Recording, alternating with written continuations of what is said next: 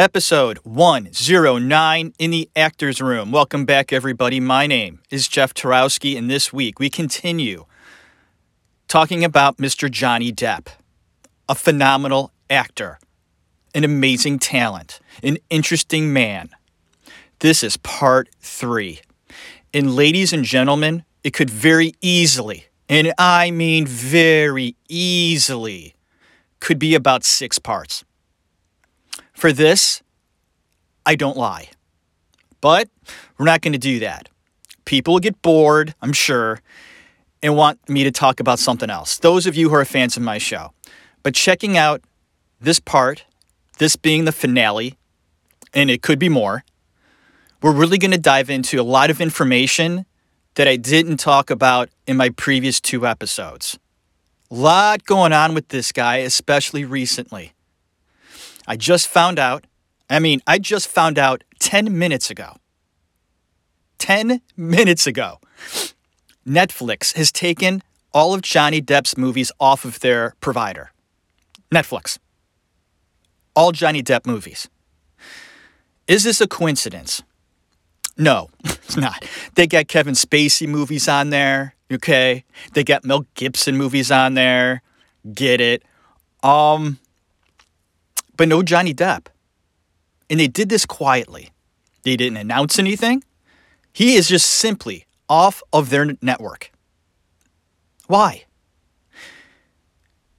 And I scratch my head about this, and I have my opinion. I think Johnny is in a lot of trouble. I really don't know what's going on in terms of his legal status with the whole Amber Heard situation. Obviously, it's not good. I think a lot of people of the public domain, his fans, even critics, or people around the world that love Johnny for who he is, what he has given them on the screen, in interviews, just being who he is, how cool he is, how good looking he is, how fun he is, the characters that he has created for us to enjoy, uh, what, about one hundred times over. We'll put in his films and enjoy what he does over and over again. What is going on with Johnny? This is a long intro. I don't care. I feel something's up. You heard it right here, folks. In the Actors Room, part three of Johnny Depp. I think he's in a lot of trouble. Where you really think about this situation. If Netflix is barring you, there's got to be a reason why.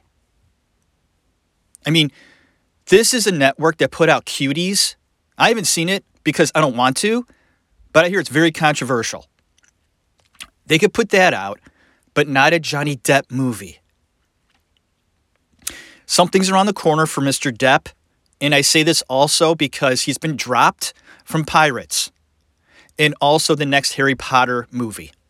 Even J K. Rowling stood up for Depp.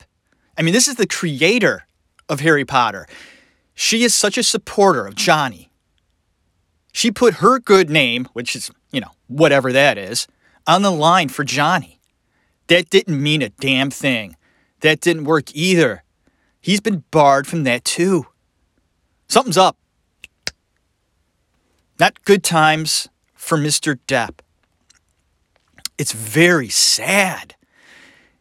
And is there jail time around the corner for this man? I hope not. I hope that just everybody's kind of scared to be attached to Mister Depp right now. Maybe they just want to see how the dust settles. Maybe everything will be fine. Let's hope and pray it is. Because like I said before, I personally don't know Mister Depp, but I've heard things, whispers, conversations, and you can't take that one hundred percent, but it's out there. Thank you for listening. Continuing, talking about this guy. What a guy. Strap on, folks. Strap in, strap on, strap it. Episode one oh nine, The Actors Room. Here we fucking go.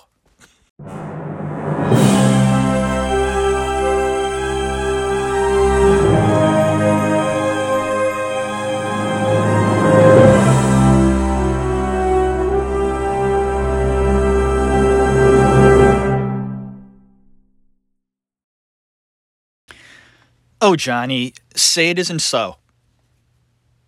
Tell me that all the evidence and court documents are a falsity. They're not right. There are people putting out information as we speak right now on YouTube and other platforms sticking up for Johnny Depp in the situation that just happened. Netflix dropping Depp completely, entirely. Everything associated with an appearance by Johnny Depp on Netflix, gone. You type in Johnny Depp and Netflix, nothing comes up. How is that possible? It's not. It was done for a reason. And there, like I said, there's people right now defending Johnny Depp, uh, putting it to Netflix. How dare you, Netflix? What's wrong with you? You have Kevin Spacey on there. You have Mel Gibson on there. But you don't have Johnny Depp. I'm done with you. Fuck you, Netflix. And I say, wait a minute. Wait a minute. These people are coming to conclusions without really doing research on why it happened. There's a reason. They didn't do it just to do it. Okay? There has to be... It, they're not the only ones. There are movie franchises that Johnny Depp has just catapulted th- uh, uh, careers, uh, studios that are dropping him like a red hot potato. Netflix, they're not the only ones. And this is kind of scary. I've never seen or heard anything like this. Now, bear in mind, there are performers, actors that will piss off certain people in the business, okay, or they're just hard to work with, and they find a hard time getting work, but they still work somehow. I mean, it, it does happen. But a big star like Depp really makes you think. The people in Hollywood frown more upon somebody getting in trouble for physical abuse that Johnny right now is being blamed for. And is somewhat true. Not somewhat. It is true. Than, say, sexual-natured crimes like Kevin Spacey. They frown more upon the... Fi- and one should not be over the other. Both are bad. Equally bad. What should we make of this? It could be nothing, but it's not nothing. Johnny's being barred right now. So we're going to take a step back in the actors' room. We do that a lot. You got to. Because you got to get your bearings. You have to put your feet firmly on the ground. And in this situation, I'm trying to. Because I like Johnny Depp. But he's not the same guy that you remember. And I hate to say that, but he's not. I'm hoping and praying right now he's seeing what's going on and pushing himself to change. I hope he's waking up, and he wakes up uh, like around eight p.m. I hope he wakes up like, oh my God, I really have to, you know, get my shit together. It's time. Cut back on the wine, okay? We'll take our thirty thousand dollars a month bill on wine. We'll cut it in half. At least do that. fifteen grand. You know, cut back. Okay. Uh, instead of smoking three packs of cigarettes a day or those little cigars, let's go one pack a day. Cut out most of the drugs. John, you can do it. And turn it around. I hope he's doing that because he can. He can. I hope he doesn't see, sink deeper. Uh, that will most likely happen. The odds are that he'll sink deeper into the bullshit. I hope he doesn't. Turn it around, Johnny Depp, please. I love your acting. I do. Uh, this, I have to say, I still continue through this whole journey. I put in a film with Johnny Depp in it. And I enjoy it. He's an actor, and there aren't many that are a step above even great actors. Uh, he really does simplify his reality into the character on screen, where others are just too playful, and Johnny is playful, yes, but he does it in a subtle, real, comfortable way. And I look at his resume, and I'm blown away. Not kidding. There are films that I didn't even talk about in my first two episodes that I have to talk about. His talent is almost unmeasured compared to most stars in Hollywood. And they'll tell you the same thing. Check this out. This impressive resume of Johnny Depp. And these are the films I haven't talked about yet. The first one I want to bring up. Very important film. A, a film that I love to watch. I love war films. I love Oliver Stone, Charlie Sheen, William Dafoe. Okay. Dafoe is an artist beyond artistry. This guy goes far out into the abyss of art. William Dafoe. Almost as much as Johnny Depp. About the same. Uh, about the same. I respect these actors. I can't do what they do. Platoon. Oliver Stone, war film. You don't see much of Johnny Depp. And there's a reason why. Johnny had his scenes cut because it just happens. There are moments for Depp in Platoon that were cut from the last editing process. And I know this happens. But Johnny, he spent a very long time learning Vietnamese because he's the interpreter in Platoon. Remember that. You don't see much of Johnny Depp in Platoon. He's there. He's there. But not much. You think of Platoon, you think of Sheen, Dafoe, Berenger, right? You don't think of Johnny Depp, but he's there. A noteworthy film. I didn't mention it before because it's such a small role. But a big film. Benny and June. This is a film where Johnny Depp shines in his improv skills. It's plain as day. A movie a lot of uh, Depp fans really don't talk about too much. I mean, it's mentioned, but very notable because, like I said, you see the improv factor. And as an actor, all you actors out there, you know that sometimes your greatest work, and I don't care if it's in front of the camera or on stage, most of the time on stage, when you settle into your character and it becomes part of you, almost like second nature, you find that improv is a special tool to use because it, you're you're free, okay? You go beyond the text and you start experiencing this new life that you've created. It really is a new life. It's your creation. Within the confines of the text, you create a character and you're able to just sort of um, have fun with it. And Benny and June and his character in that film, you see that. Uh, you see some of his physical abilities too.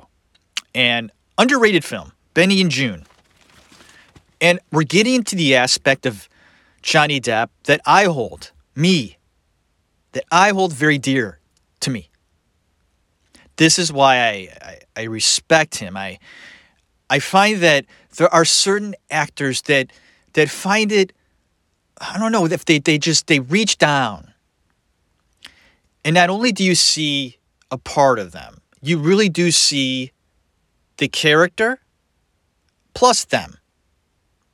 They're bringing themselves into the character and you like them, not just the character. You're seeing them. This is what Johnny Depp does.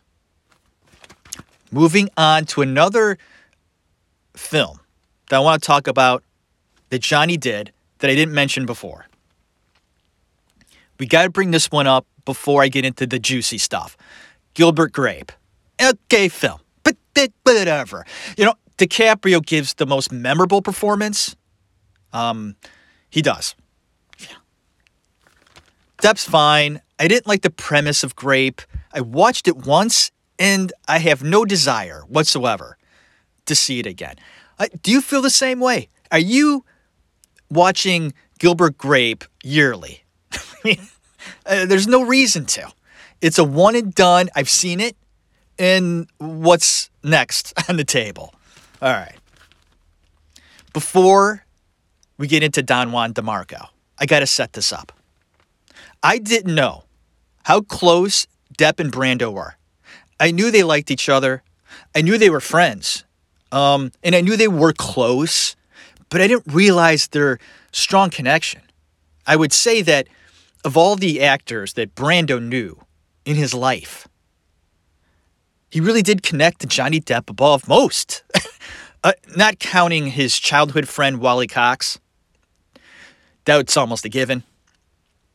But Johnny Depp was really high on Brando's list, not only as a man, but as an actor. Let us put it this way. There weren't many actors that Marlon Brando respected. Now, there might have been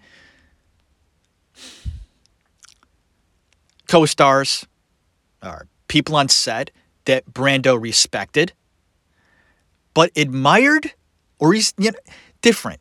Um, Johnny Depp was one of the very few that Brando actually respected.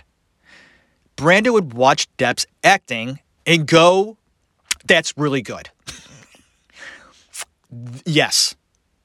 Yes, yes, yes. So when Johnny Depp was about to do Don Juan DeMarco, got the script, most of the cast ready to go, except one character, the very important character of the psychiatrist. Johnny Depp wanted Marlon Brando to play that role. They never met. But Johnny, like many actors, looked up to Brando. And Johnny, gaining respect in the business, building up his career, had the manpower and guts to call up Marlon on the phone. A little tidbit here. Marlon Brando loves the telephone. He does. He did. Brando would talk to people at any hour. He'd wake people up three in the morning to talk about anything and everything that was on Brando's mind. The guy loved to talk on the phone. Me, I hate to talk on the phone. After five minutes, I'm done. I think Brando had a tough time sleeping, and he needed to talk to somebody, and they said that the people on the other side of the phone, on a nightly basis, okay, Brando's calling you up, middle of the night, talks to you for about half an hour, gets himself all sleepy, and before you know it, the person on the other end is faced with hearing nothing but snoring coming from Brando on the other end. He needed the phone calls to fall asleep. So if you're looking at that time to meet Marlon, and you have his phone number. He ain't listed. Okay. Johnny got his number and wanted to ask him a question. Will you do Don Juan DeMarco? Plus, I really want to talk to you. Who wouldn't? This is Johnny's chance. Got a project. I love your work. Let's do something together. And they do. They connected. Brando liked Depp already, so he accepted his phone call. I guess they talked for about two hours on the phone, set up a lunch, and met each other over lunch, I think, and dinner. They hit it off. They talked about life. They talked about art. They talked about their careers. And there were a few questions that Marlon Brando asked Depp that Depp found to be absolutely fascinating, what made them connect. Brando asked Depp, how many films do you do a year? Depp said about two or three. Brando said that's way too much. Johnny's like, what? Pretty standard. Two, three films a year for an actor, very standard. Depp said, I think two or three is pretty good. I I don't feel overworked. I, I'm making enough money. It's consistent. I think I'm okay. Brando says, don't stretch yourself out. Two or three a year is way too much.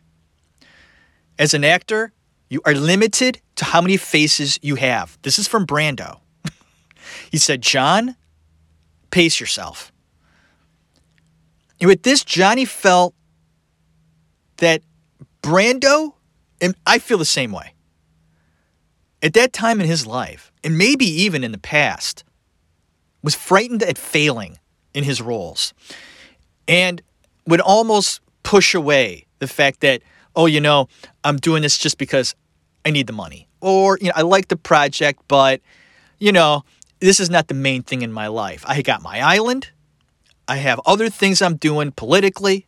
I'm okay. Johnny feels he has many faces in his pocket. Pockets. Pockets everywhere of just Johnny Depp faces, or faces that he has created and faces that he will create in the future. And if you really think about it, Depp has a better outlook on acting than Brando. Um, and I'm not saying Marlon Brando didn't like acting. He did. He did. He denies it. But he loved to act. You could see it in his work. But these two titans sitting down, God, I wish I could hear that conversation. There's um, something else that happened at this meeting that I find almost unbelievable to me. Um, we all embellish stories because that's what actors do. But there's a story that Depp told about the first encounter with Marlon Brando that I find ridiculous. And quite honestly, I don't believe. I'm not saying you're a liar, John. But I think he tweaked the story a little bit just to make it sound a little more interesting, I guess. There's some preface of a, of a, of a play. There's a preface of a play that Johnny Depp really loves and feels that it really does define him as a person. And I'm going to give you just a few lines from this. This is a preface from a play written by, and what's his name? William Saurian. It's a weird last name, Saurian. The play is called The Time of Your Life. Have you heard about this? Written by William Saurian. Uh, Depp says the play itself is horrible. He's like, don't even read the play. Just read the preface. And the preface is a bit of um, literature before the play starts. Sort of like setting it up or giving some beautiful words about what you're about to experience. Johnny Depp feels this to be very important. Here's a few lines from this preface. I just want to note, I don't want to do the whole thing because it's just, it's too long. This is the part that just fascinates me. Get a, get a hold of this line. Here. Oh, remember that every man is a variation of yourself.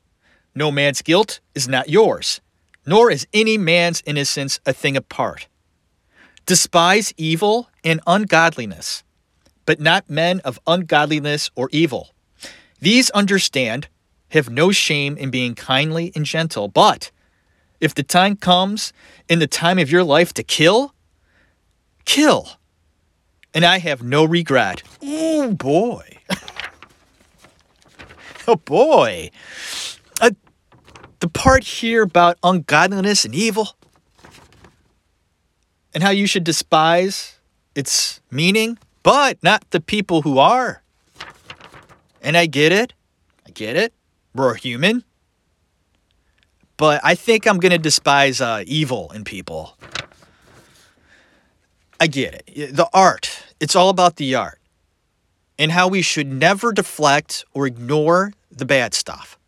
Because it's out there and we have to incorporate it in art. I get it. Believe me, I do. And you can back up any film you despise or you think is too out there for you or it's immoral. And that's fine. You just don't watch it again. You say, goodbye. I've seen it. Gah. I'll never watch it again. Done. And that's a personal choice. There's a movie. There's movies out there you'll never see. And that's fine. But I really... Ah, evil. Is there and it's incorporated in film, and it should be. But it doesn't mean you have to, because here they say, despise it. And I guess the fact is that what I'm trying to say no, it gets so complicated. As an artist, they're not saying that about it, though. They're saying don't despise men or women if they're ungodly or evil. And I say you should. But in art, that's different. So if William Sorian is speaking about this as a man, I don't like it. But if he's speaking about it as an artist, okay. And I hope and pray. Okay, that's how Johnny takes it. Johnny, am I wrong about this? Or am I right about this? Are you saying you're opening this up to personal life or just your art? Because those are two different things. Art's art. There's dark art. There's good art. There's bright art. There's bad art. Art that just sucks. But they still say it's art. Oh, it's, yeah, a, a, a blank canvas with a dot in the middle. It's beautiful. No, it's not. That's garbage. I think it's garbage. The next person walking by could be taken into an abyss of beautiful, talented, uh, artful, beautiful creations of, of God and life, and anything uh, that's, you know, in question in his mind is now answered by looking at that little dot on a big canvas. I know now the history and the mystery of the world. Me, I look at the canvas and see a little dot in the middle. John, am I... I'm placing this on the table in the actor's room about this subject. And this, to me, is a very important subject in art and life, and how they they should be separated beyond certain measures. Do you get where I'm going here? To experience something within art, whether it's good or bad, okay, can help you evolve as a person and your art. And that's the beauty of it. But once you start incorporating it into your personal life, I believe bad things happen. You got to let it go. Do it for the art. And then when you step in your front door at the house, let it go, man. Okay?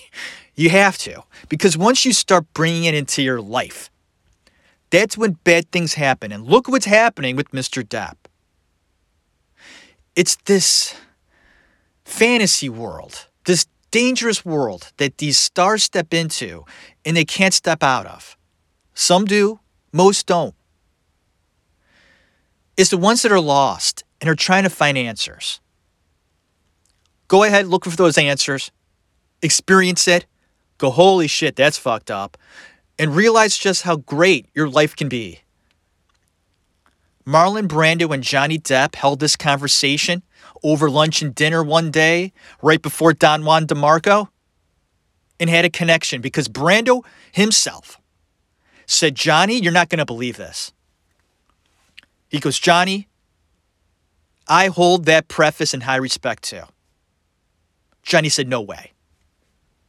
You're pulling my leg. And Brando said, I'm not. Brando said, do you have that memorized? And Johnny said, yeah, actually, I do. I have the whole thing memorized. Brando said, prove it. Johnny memorized the whole thing, right? So, sitting in front of Brando, Johnny Depp started reciting this preface. And it's, um, I don't know, one hundred, one hundred words, if that. But, you know, you love something and you read it enough, you pretty much memorize it. So Johnny recited it, got to about the end. Brando cut him off and finished the last sentence, which means Brando had it memorized too. What a connection. I don't buy it. I, it sounds like a corny movie, doesn't it? You're watching a film. You got two actors up there doing their thing in a corny scene. It's all emotional. You're in there, you know, you're like, oh God, these two are connecting. It's beautiful. And the one actor starts reciting poetry from some book that he read. This has touched me so much. and they're speaking poetry, Shakespeare, whatever. Thou is thou the night of true being and force. Oh, of this light. And then the next actor finishes his thought. And they look at each other, deep in their eyes, and know they'll be connected forever. Are you telling me, John, that you and Brando did this on your first meeting? He's finishing your thoughts? He's like, come on, man. Maybe it happened. Maybe I'm an idiot for denying Je- Johnny Depp for giving this information to us, this touching moment. And then Depp says, there's, there's more. Depp even says he carries around this preface in his back pocket on a piece of paper. He'll take it out, look at it. Oh.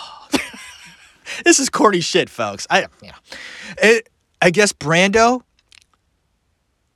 did the same thing and pulled out this little piece of paper they had on him, on himself, brought it out, said, John, I have the same thing. Are you telling? Is this true? Is this believable? I mean, can you believe a story like that? I mean, have you ever heard of anything like that? And I'm not talking about in a movie, because that stuff is written in scripts, because it is. The moments, right? The connecting moments that bond people together forever. um, that might be embellished. Just put it this way. Johnny Depp loves the preface, and maybe Marlon did too, knew of it. But I think that's where it ends. I could be wrong. Maybe that moment happened, was beautiful, and they end up kissing each other at the other. Oh, oh, bud. Oh, John. I guess Brando didn't call him Johnny. He either called him John, which is fine, or Johan. Good for you, too. And I love hearing about that because those are two actors that I love. I just, I do. So they do Don Juan. It's an okay movie. Uh, uh, the message is good. Uh, the acting is good. You got Faye Dunaway in there, too. I, I always liked her. And I find Johnny Depp's accent to be a little silly. It's a silly, th- it's a silly thing. I'm not saying he did bad with the accent. Nah. It was, a, it was fine. He even studied the accent by watching, I think he said Fantasy Island, the main character from Fantasy Island. I love that. It's corn, folks. The movie's corny. Okay. Brando and Depp do bond in real life and act well with one another. And you could tell. You could tell. It helps to like the person you're working with. And I guess the two of them boofed off the whole time. Johnny says Brando's f- hilarious. Fucking hilarious. Um, they have fun on set. I like that. Keeping on Brando and Depp. There is a project in the works that Brando and Depp are going to do. And I want to get this. This right here. Um, what the hell happened? Whoa, whoa! The name of this one is Divine Rapture. I thought I had a separate piece of paper about this. It's right here, folks. I never mentioned this project. Doing all of the Marlon Brando episodes I've done in the past. And I've done how many Brando episodes? You got the first three I did on him. And then I did Streetcar. Um, and then I did three more Reduxes. And I bring up Brando often in my shows. But I never mentioned this because it never got done. It's called Divine Rapture. And this happened, I believe, in ninety-five, nineteen ninety-five. And this is right after Marlon Brando's daughter, Cheyenne Brando, a beautiful young woman, troubled young woman, committed suicide. And I'm talking about weeks before this project happened. Divine Rapture, nineteen ninety-five. Ready to go. Brando actually wanted to do it. He plays a priest, an Irish priest. And they went and made this in Ireland. Small town. But of course they still know Brando. And we're just honored to have him there. Just giddy for him to be in their presence. I'm not kidding. There was a freaking documentary done about this project. The documentary is called Bolly Brando, and you can see it on YouTube. I watched it. It's pretty bad, but you get to see clips of this film in the documentary. It's great. John Hurt was in this project, Deborah Winger, and Johnny Depp. Depp and Brando close at this time. Brando gave respect to Depp, saying, hey, I'm doing a project. Don't you come with me? Depp said, of course I will, bud. I love Johnny's loyalty to people he respects and everything in the business. I mean, Brando, all he had to do was call up Depp and say, I'm doing a picture. I want you to do it. That's it. That's it. There's no, you know, please, John, I'll do you a favor, you know. Come on, man. You can come over to my estate. We'll drink some wine. We'll have a night. No, it's do this project. Will you do it? Yes. It didn't happen. Three weeks into the production, something happened with the finances. This happens. It happens a lot, actually. And, of course, that's it. Um, a note here about this project that I found nice and funny and interesting. I mentioned earlier how Brando and Depp like to goof around on set. It's all fun and games, right? If they're not acting in front of the camera, and even at that point, too. Brando's still fucking around between takes, and even when they're acting. He can't help himself, folks. He's like some of these adults, adults, period, anywhere. Some of them don't grow up, folks. They're still that uh, ten-year-old. The humor, everything, dick jokes, all that stuff. Most of the guys mature and whatever about all those stupid jokes. Others don't.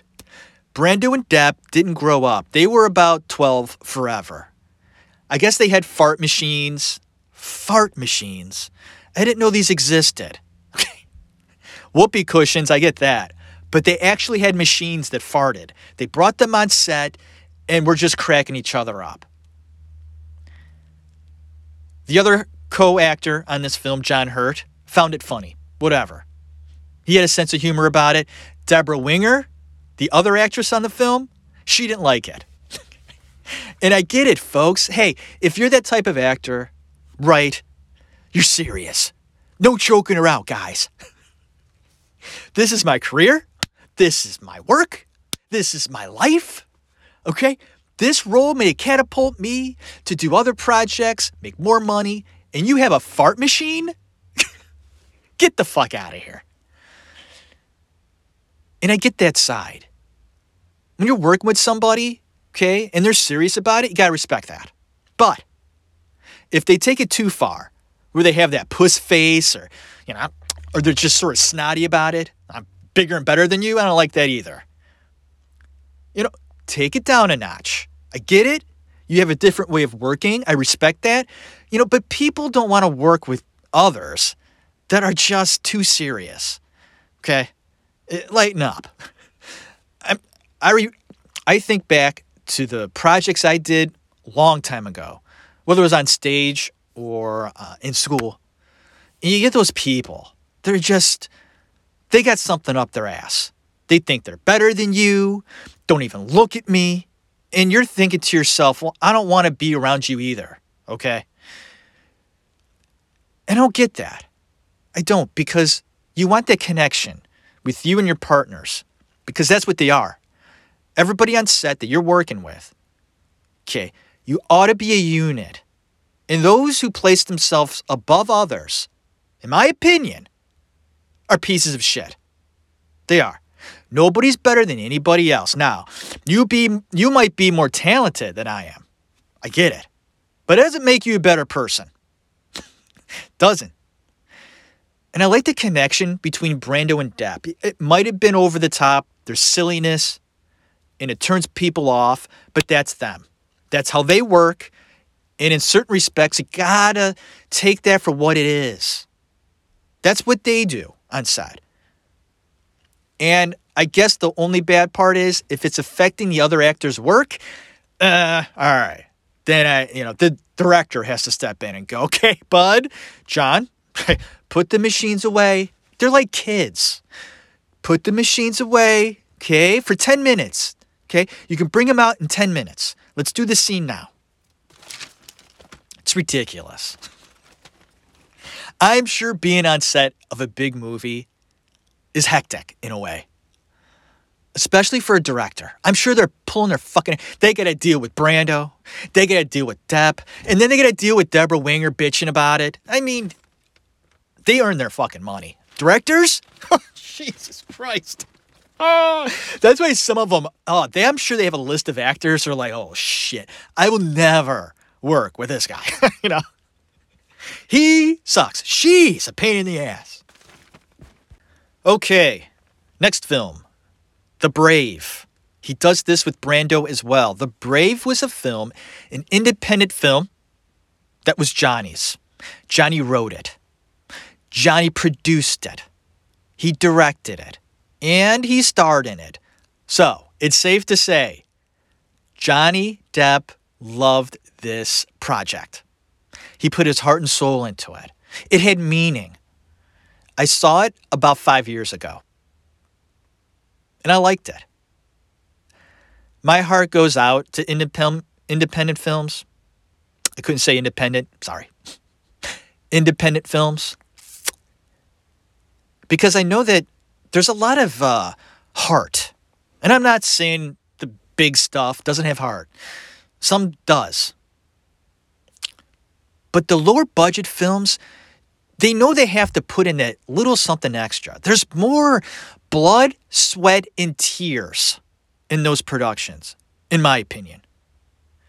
And I respect artists like Johnny Depp that do a film like The Brave.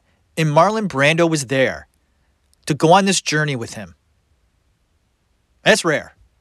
A big talent like Brando doing a favor for Johnny Depp being in this film. And it's a fine film. It's independent. It got ripped by the critics. It happens. This crushed Depp. This was something that meant a lot to him. And I get it. I mean, even somebody as big as Johnny Depp and Brando. I mean, think about it. When you really think about it. I mean, you got, okay, Johnny and Brando are big at this time. And you think to yourself, they're together, and they do this film, like this independent film that means something, and they bash it. Fucking critics, man. I don't believe them. And as much as I loved, uh, what, Ebert, Siskel and Ebert, I found them more entertaining than, oh, I'm going to take what they say and ride with it. No. Mm-mm. I hardly ever agreed with those guys. Critics, fuck them. Do you hear me? Yeah. Ooh. By the way, I want to cut in here and say thank you for listening to The Actors Room. This is part three of Johnny Depp. My name's Jeff. And I want to give a little bit of background on me. If you've been listening to my show, I was an actor when I was a teenager in school.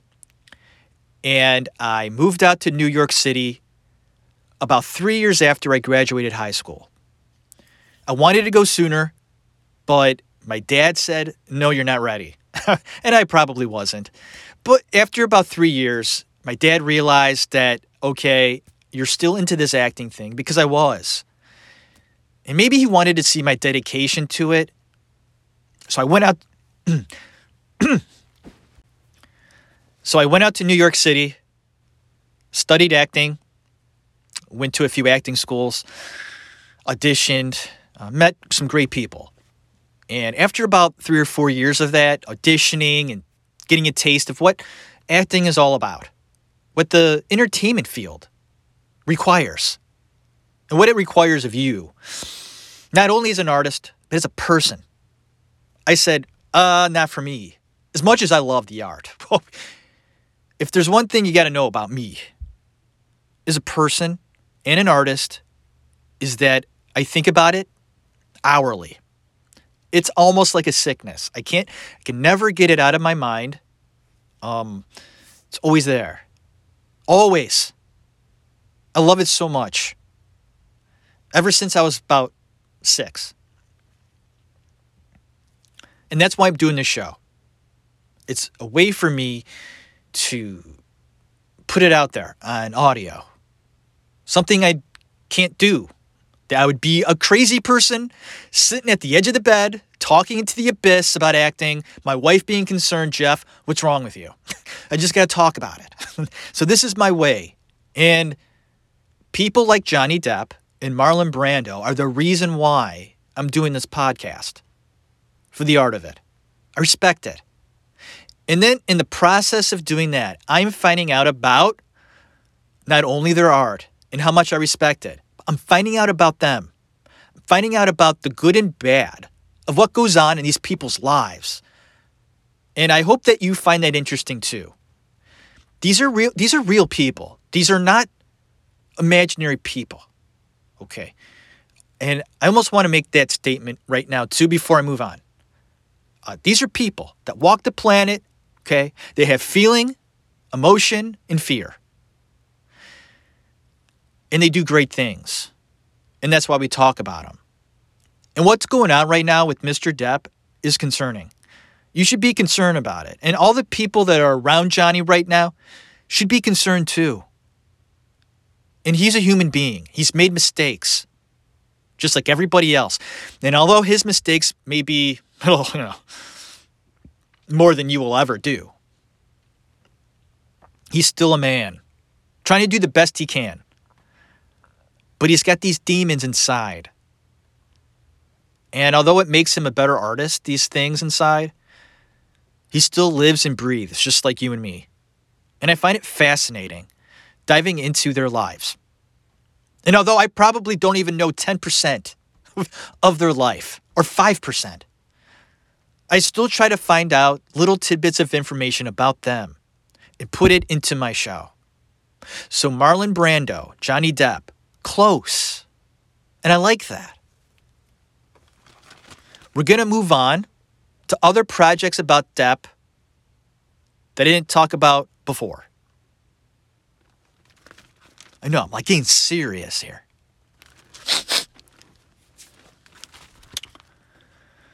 After The Brave, he did Sleepy Hollow, and folks, I really like that movie. Sleepy Hollow. A good movie to put in during Halloween. It's a Tim Burton movie. Johnny Depp takes Ichabod Crane, that character, and he makes him different. And as sexy as Johnny Depp is, or was,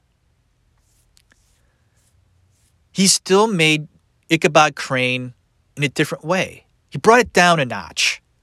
I love how some actors can do this. Some actors can kick it up a notch. Take it from here to there. And there's other actors. They take it from here to there. You see that? But it's still okay. Johnny Depp's so good. He could take a character and his dialogue and everything that's going on around him. The story's been around forever. Sleepy Hollow, Ichabod Crane, all that stuff. I love that story. When I was a kid, I love that story. I love that character, actually. Johnny took it from here to there. It made it work. You see moments with Depp in Sleepy Hollow that are quiet. They're reserved.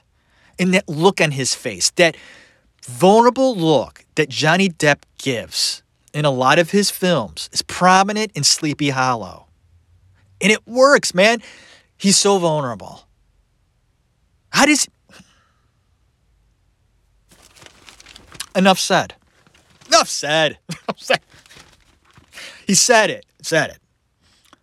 Chocolat. Whatever. Blow was good.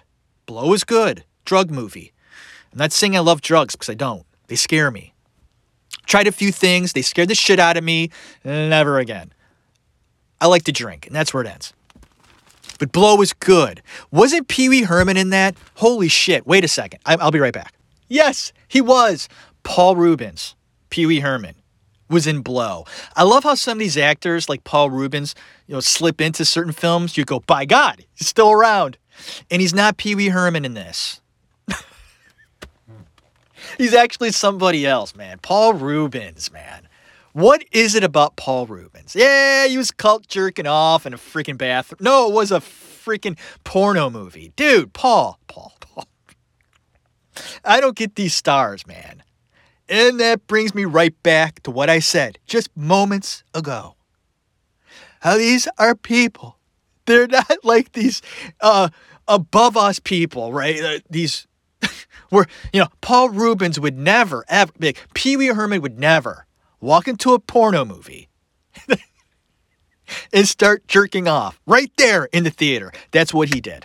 Why would you do that, Paul? Why would you do that? What is uh, Hugh Grant doing? Picking up prostitutes in Hollywood. On the streets of Hollywood. Not the good part, folks. Doesn't make sense. They're human beings. Hugh Grant was horny. Didn't have anybody around him. Thought to himself, just do a quickie. I don't understand. And you know what? I just went on a tangent about Paul Reubens and his shenanigans. But my point is, someone like a Paul Reubens, he's actually a pretty good actor. And you're going to laugh at me about that. Go, no, he's not. Pee Wee Herman, that's silly. It's kid stuff.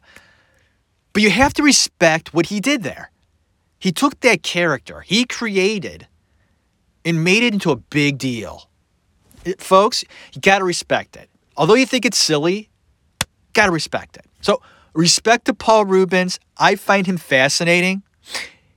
He might be a bit perverted. I mean, look at that character, folks. Come on. But he's in Blow, a movie I liked with Johnny Depp. And well done by Johnny Depp once again. This movie I haven't seen yet, and fuck me, I want to see this movie from hell. I hear it's evil. Secret Window, very good. I, I recommend that one. Secret Window. You can see it on Netflix. Wait, whoa, no. Ooh. You could about forty-eight hours ago, but not now. What is going on? Not good. St- stuff that's not good. Finding Neverland was fine. I enjoyed it. Charlie and the Chocolate Factory, I did not. It's silly. Paul, uh, hey, Tim Burton, Johnny Depp wanted to do Charlie and the Chocolate Factory. You think you're going to do a better job than Gene Wilder? You are out of your fucking goddamn mind. And as great as you are, Johnny, and you are, there's no way in hell or heaven or purgatory. We're going to cover all of them. No dimension ever that you will perform better as Willy Wonka than Gene Wilder. Never gonna happen. So why even try it? I'll, I'll, okay, I'll give him this. John, I respect the fact that you thought you could, or you wanted to be on par, or you just wanted to try it. You jumped in, you went, you know what? And he did put a different spin on it. I'll give him that. A horrible spin. A downright awful spin. Yeah. But a spin nonetheless. This is among, not many though, of Johnny Depp's failures. Ooh, it's so true. How many of you out there love this movie? Love, folks. Well, there's one person way in the back. And they probably thought I said Willy Wonka in the Chocolate Factory. Not Charlie in the Chocolate Factory. All right. Moving on. The Corpse Bride. I loved it. Him and Burton getting together, doing great work. Not Charlie. They, they, you know what? They redeemed themselves with The Corpse Bride. Good job. And then you have the pirate movies. Folks, Johnny Depp proves, once again, his creativity. And this word I want to say that's vital in describing Johnny Depp is imagination. There is no doubt he is among the elite in terms of bringing his imagination to his roles, to the film. The playfulness, the creation of Jack Sparrow was all Depp. everything. He took it there. The studios went, no fucking way. Are we having a drunken pirate? Johnny, no. And he said, that's what you're going to get. That's Jack. I created him. I like him. And that's it. And look what he did. Folks, this is a, a franchise. He made that franchise in Disney billions of dollars. Billions. I remember going to uh, Disneyland. No, Disney World. The one in Florida. We went about five, six years ago. And they have the pirate ride. And no longer is it just, you know, characterization of pirates. You got Johnny Depp's face there now. May not, they might have taken it down uh, yesterday or today. But was there. He was the face of that. And after that, you know, Johnny got some really good bank. And sink deeper into this abyss of, of uh, what? Global love and fame that not too many actors experience. Johnny Depp did. It will change you. It will reshape you. And it did. But a performance for the ages as Jack Sparrow, fun, moment to moment, just blowing everybody out of the water like a pirate should. This one, Sweeney Todd, a musical. Johnny Depp can sing. I I did this show a long time ago, Sweeney Todd. Great songs, dark premise, but fun. And not only do you get to see Johnny Depp sing, and he can. I'm not sure if he's got Broadway tone. That's hard to pull off. But he can sing.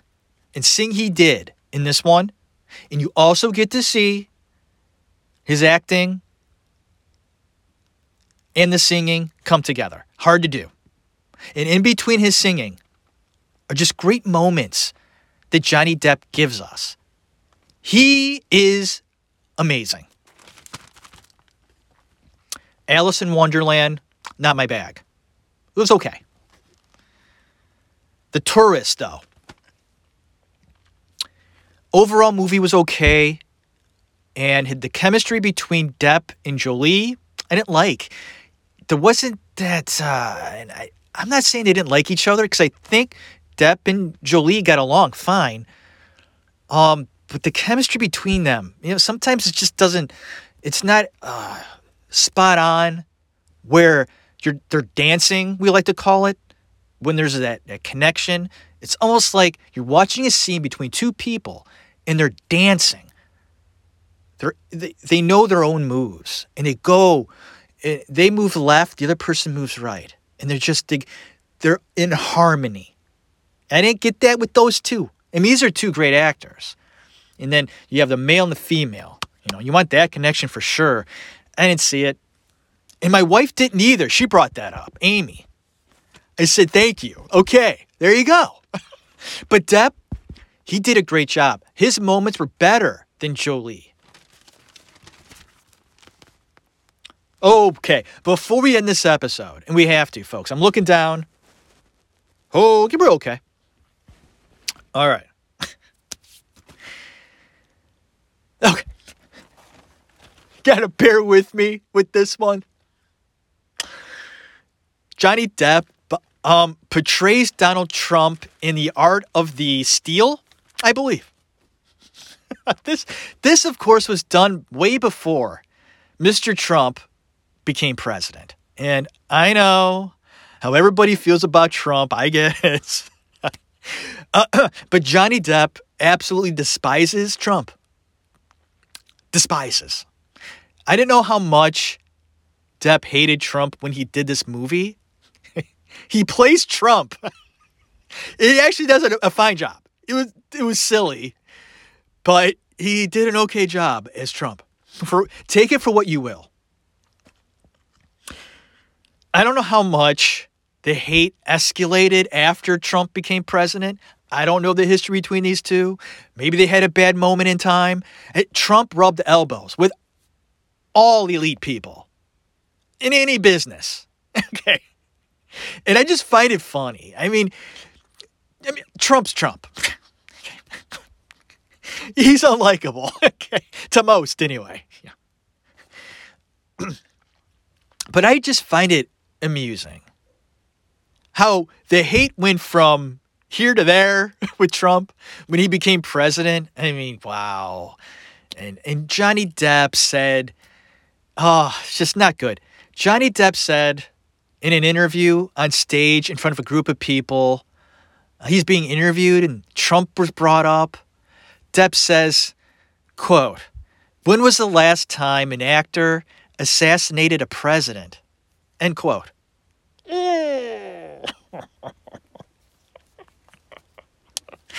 John, John, what did you say? I was, the, the audience actually goes, what? I get it, John, John. You don't like Trump. I get it. Okay. You don't say something like that, man. Because think back in time, Abraham Lincoln was assassinated by Booth, right? He was an actor. I can see Johnny crawling up the curtains, Trump sitting there watching Pirates of the Caribbean, and, and Depp's crawling up the curtain with a gun, like a B B gun. He's pointing it at Trump. John, I'm sure you fantasize about that in your dreams. You don't say it. Okay. And I hope and pray it was in the context of just making fun of the whole thing. You know, I don't like Trump. And when was the last time he was assassinated by a president? We cannot make it again. That was in bad taste. And Depp got into trouble for that. And he should. You don't say things like that. Uh, he was uh, huh, questioned by the F B I, the C I A. He was followed. And he should be. I mean, I get it. You don't like Trump. I mean, you don't say something like that. It's bad taste. And it puts a slight for me towards Depp. When he says stuff like that, I, it's not right. It's not. You know, politics is politics, too, by the way. But what a mess. What a mess. How anybody could get into politics, uh, good luck. I can't even pay attention anymore, folks. I can't. I'm I'm spent. I'm exhausted by the whole thing. I find it just better that I separate myself, not one hundred percent, but about ninety-five percent. I just, I can't take it anymore. It's done a number on me and my family. Uh, I told my family, and I'm talking about extended family too. I'm not talking about politics anymore. It's not happening. It's just, it's affecting our family. It's ridiculous. And it affected Depp too. And a lot of actors. Um, about politics. And I believe they have no right. I mean, they have a right to do it. They're, you know, you can do that. It's America. You can speak your mind. That's the freedom, the beauty of America. And I love that about America. You should be able to say whatever you want. But there are consequences of things you say. Okay? So be careful out there. Okay? Careful. Stay sane, too. Please. As we wrap up, Johnny Depp. I want to see if there's any other notes about this guy and how far we can take it. Because I'm starting to get tired. I'm start- I am, man. I've whew, gone a little over the top in this show. I hope that's okay. That's my show. Oh, yeah. Seen him drunk at an awards show I saw. Johnny Depp came on stage and was wasted. I mean, there's just no doubt about it. He wasn't tipsy. He was gone.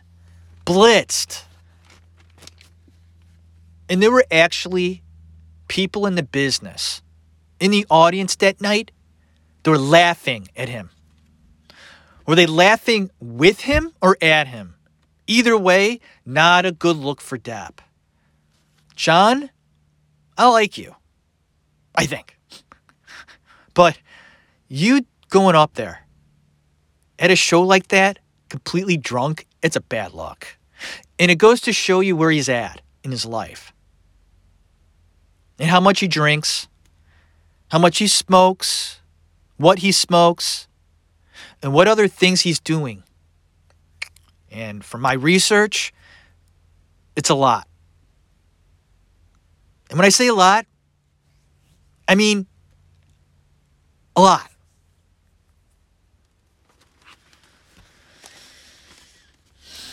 It's a bad look, man. I was going to mention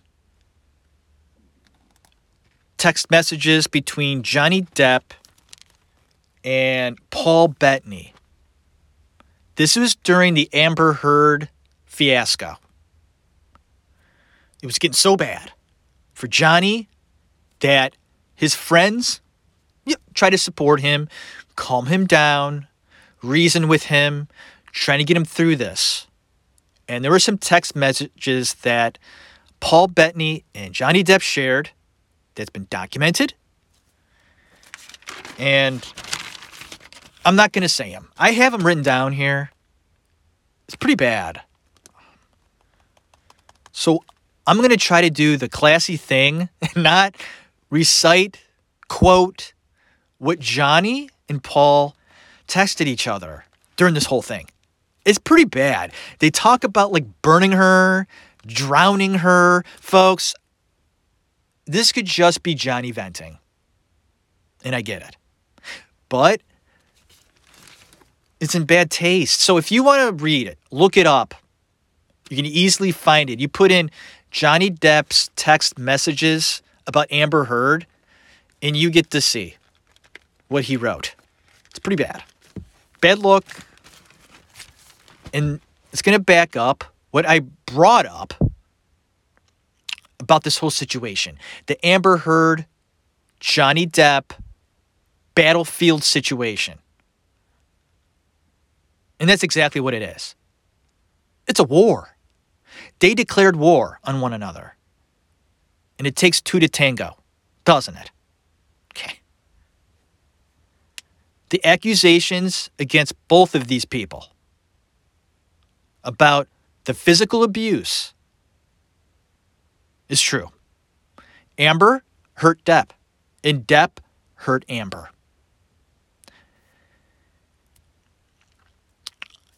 What do you want me to say? I looked at the documents, and all you out there defending Depp right now, did you do your research? Did you look it up?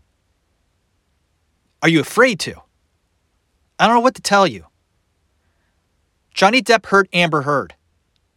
He did. I, and it makes me angry. But he did. When he's drunk and high, he doesn't know who he is anymore. And when he's there at that place, he becomes somebody that he despises, I'm sure. But that's where he is now. He drinks a lot, and he gets high a lot. He's been researching things, the dark side of life, that hurt your soul. His soul has been hurt, and I hope it can be repaired.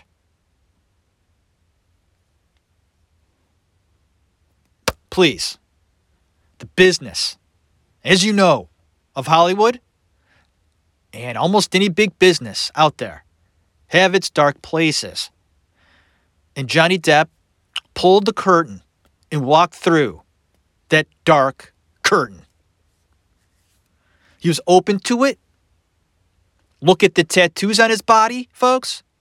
Most of them, or half, deal with very dark images, meanings, and people put tattoos for a reason, man.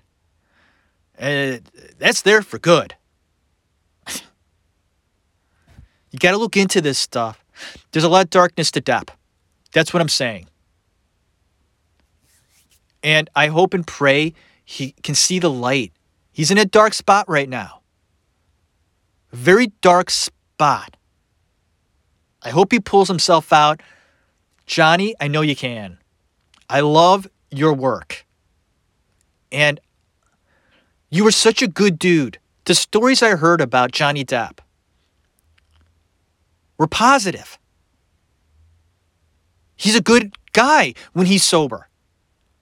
A, a sober Johnny Depp is somebody that you could admire, be friends with, hang out with. But when he goes too far, bad things happen. It's so sad.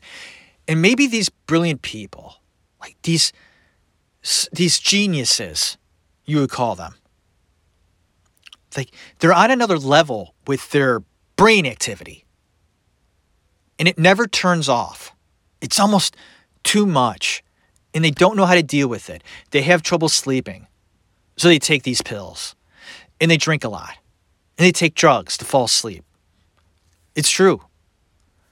There's so much pressure on certain people that they cave in to these crutches, aids, things that help them get through their day. Praying for you, Johnny. I am.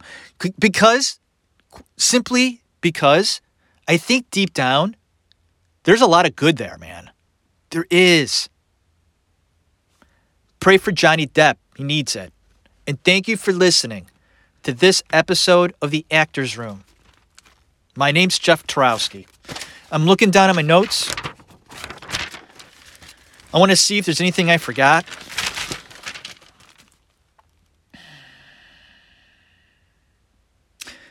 Um, both, yeah, I do. Winona Ryder was a big part of Johnny Depp's life in the beginning of his career. He loved her. Out of almost every woman that he's dated or been with or married, I believe Winona Ryder was the love of his life. He had a tattoo put on his finger, Winona Forever. And when she broke up with him, he scratched out most of it, and now it just says Wino Forever. And I love when he did the Actors Studio with James Lipton. Great show. Great show. Lipton mentioned that. All right, I, I heard that you scratched out some of your tattoo and now it says Wino Forever. And Lipton's like, but you're not a wino. And Depp looked back at him, said, how do you know? Pretty much tell Lipton, uh, James, uh, I drink a lot of wine. So Winona, big part of his life. Uh, Sherilyn Fenn, one of his first girlfriends in Hollywood. Sherilyn Fenn, she was gorgeous, gorgeous.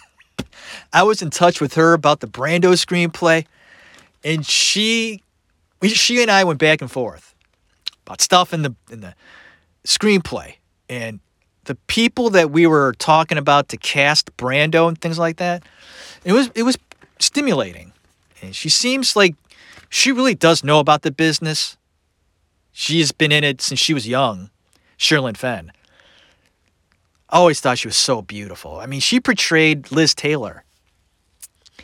Um, and then we got in a fight. About Joaquin Phoenix, I remember. I mentioned something about Phoenix and how he was acting all stupid. Like he was a rap star. Remember that?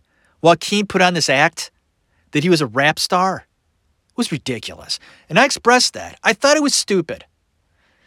And that's my opinion. I thought the way Joaquin Phoenix was going about doing his art with this rap thing, I thought it was pretty ridiculous. She jumped all over me. I'm like, whoa! She, excuse me. You know, I had an opinion about it. Whatever. She never apologized. I don't. Maybe she did. I don't know. But her and Depp were getting it on. I heard stories that, that Depp would visit her on set. This is still Sherilyn Fenn. He'd visit her on set, whisk her away to the car, and they'd be right there in the car, baby. Woo! Five minutes later, Depp's done. Oh. Thanks, Miss Fenn. Thanks, Sherry. Thank you. So the women in his life, you know, most of them pretty fucking hot. And he should be. Johnny's a good-looking guy, man.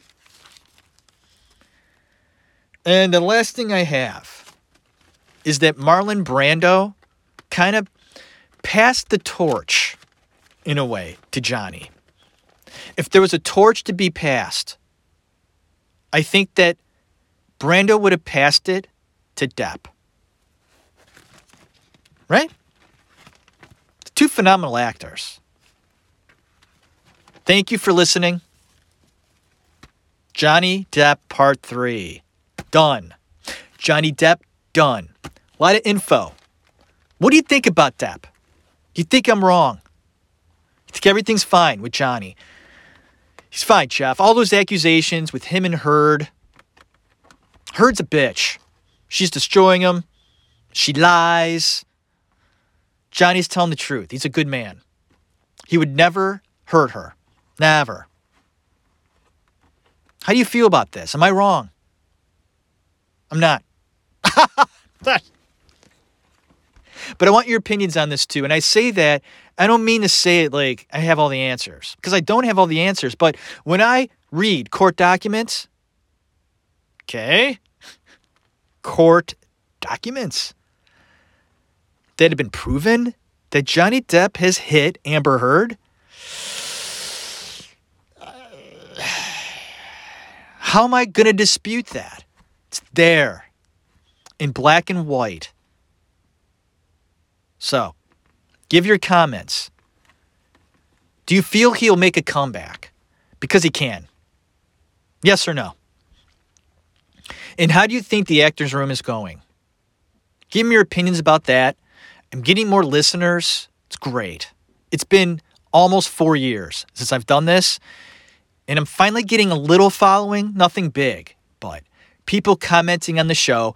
I got a comment on Christmas Eve how awful I am. And I read this comment, and I get negative comments. It happens.